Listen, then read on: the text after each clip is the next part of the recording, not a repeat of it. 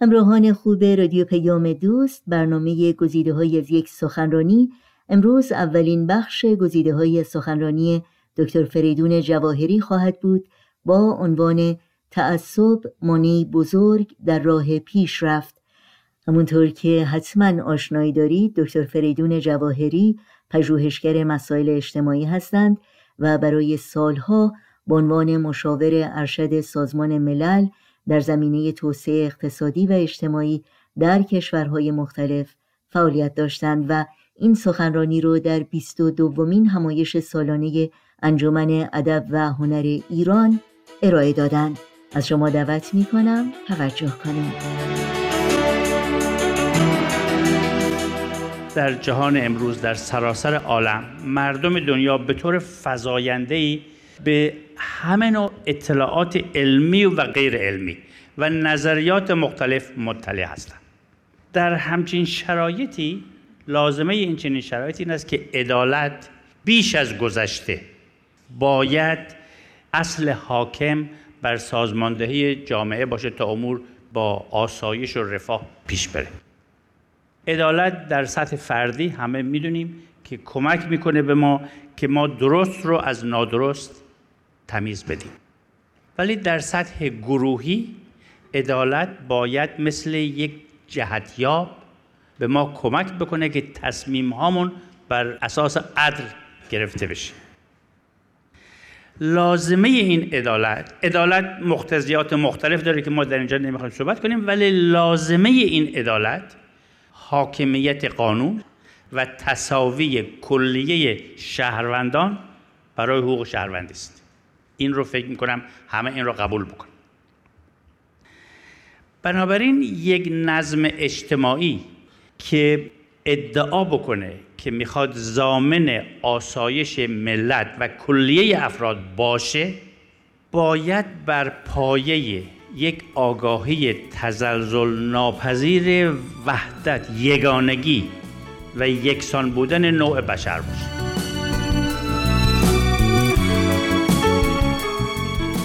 ولی قبول این مسئله که یک امر روحانی هست وحدت عالم انسانی لازمش این هست که انسان هیچ نوع تعصبی نداشته باشه.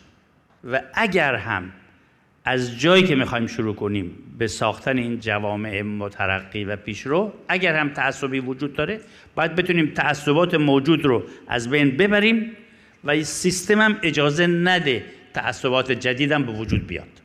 بنابراین می‌بینید که چطور تعصب تضاد با یگانگی است. یگانگی هم محور پیشرفت و ترقی است. بنابراین می‌بینید که تعصب مانع بزرگی است برای پیشرفت.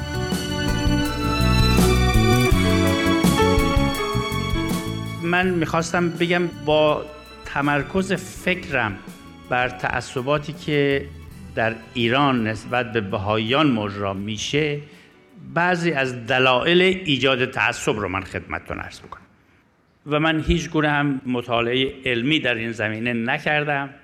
فقط یه مقدار از دستخط های بیت لازم چند تا مقاله های اجتماعی مختلف رو که مطالعه کردم.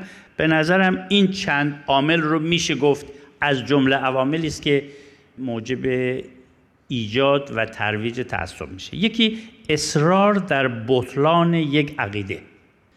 طرفداری مفرد و یا تمسک بیفکرانه به یک مرام از انگیزه های ایجاد تعصب باشه. تعصب می‌تواند زائیده دشمنی سنتی نسبت به یک فرد یا گروهی از مردم باشه. تعصب می‌تونه زائیده گرایش به قرضورزی سوگیری یا کجگرایی باشه. تعصب می‌تونه از طریق دسیسه معمولا از طریق دسیسه و نیرنگ با تبلیغات سوء با ترویج خرافات و افتراعات و در مورد بهایان ایران میشه گفت در مواردی با واژگونه ارائه کردن حقایق حتی صورت بگیره. و هدف این کار هدف ایجاد تعصب معمولا ترویج منافع شخصی یک فرد یا یک گروه. و یا توجیه همینطور که دکتر رازق هم فرمودن توجیه دستورالعمل های غیر قابل توجیه از قبیل برنامه های سیاسی یا اقتصادی حفظ قدرت و امثال هم می‌تونه باشه. تعصب با تقلید کورکورانه از دیگران هم می‌تونه با سرعت ترویج پیدا بکنه.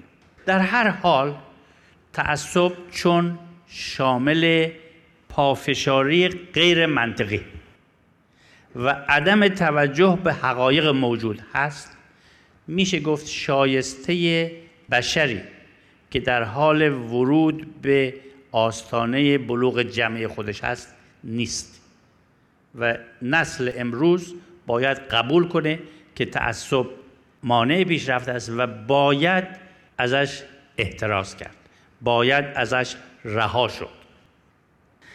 و این که ما در گذشته تعصب داشتیم و از طریق تعصب این همه جنگ ها و استثمار ها به وجود اومده نباید دلیلی باشه که فکر کنیم نمی‌تونیم در آینده برش غلبه بشیم. که در حال حاضر و در آینده نمی‌تونیم از شر و از این ظلم و ستم ناشی از تعصب واقعا رهایی پیدا بکنیم.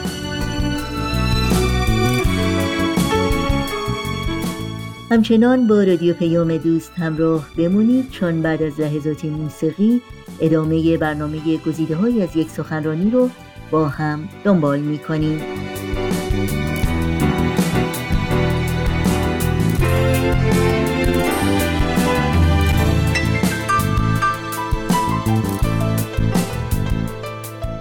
در مورد اثرات تعصب که جناب دکترم اشاره کردن امروز اثر تعصب بر قلوب بر قلب انسان. رو میشه گفت به طور مختصر تعصب وقتی قلبی تحت تاثیر تعصب هست اون قلب مکدر و غیر پذیرا به صفات و کمالات انسانی است.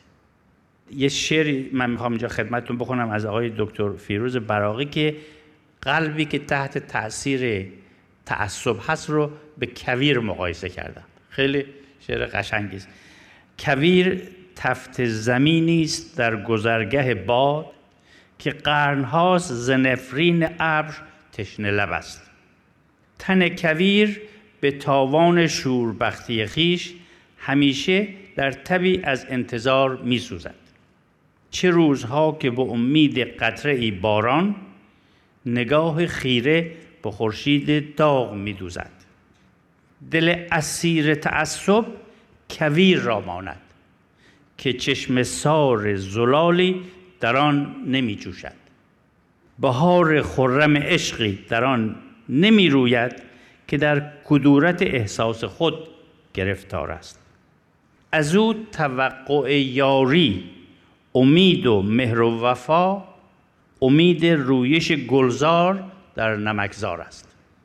بنابراین شما ببینید چه اثر عمیقی تعصب می‌تونه روی قلوب قلب انسان بذاره.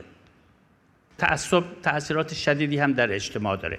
که الان واقعا فرصت هم نیست و لازم هم نداره که همش رو بحث بکنیم. من فکر می‌کنم می‌خوام وقت بذارم برای اینکه تجربیات جامعه بهایی رو برای رفع تعصب با هم بررسی بکنیم. با امیدی که در آینده بتونیم به بهبود جامعه از طریق رفع تعصب کمک بکنیم.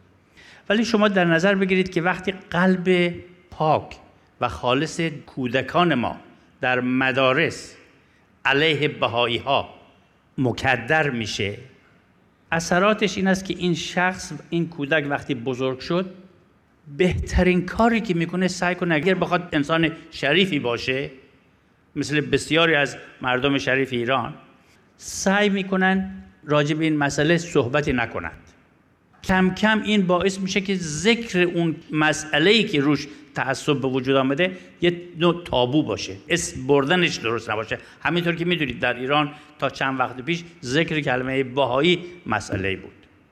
و وقتی به عدالت اجتماعی می‌رسه یا بسته به میزان اثر یا این شخص به خاطر تعصبش حتی با ظلم و ستمی که بر اون افراد میشه موافقت می‌کنن یا در حد اکثرش می‌تونن بیتفاوت باشن.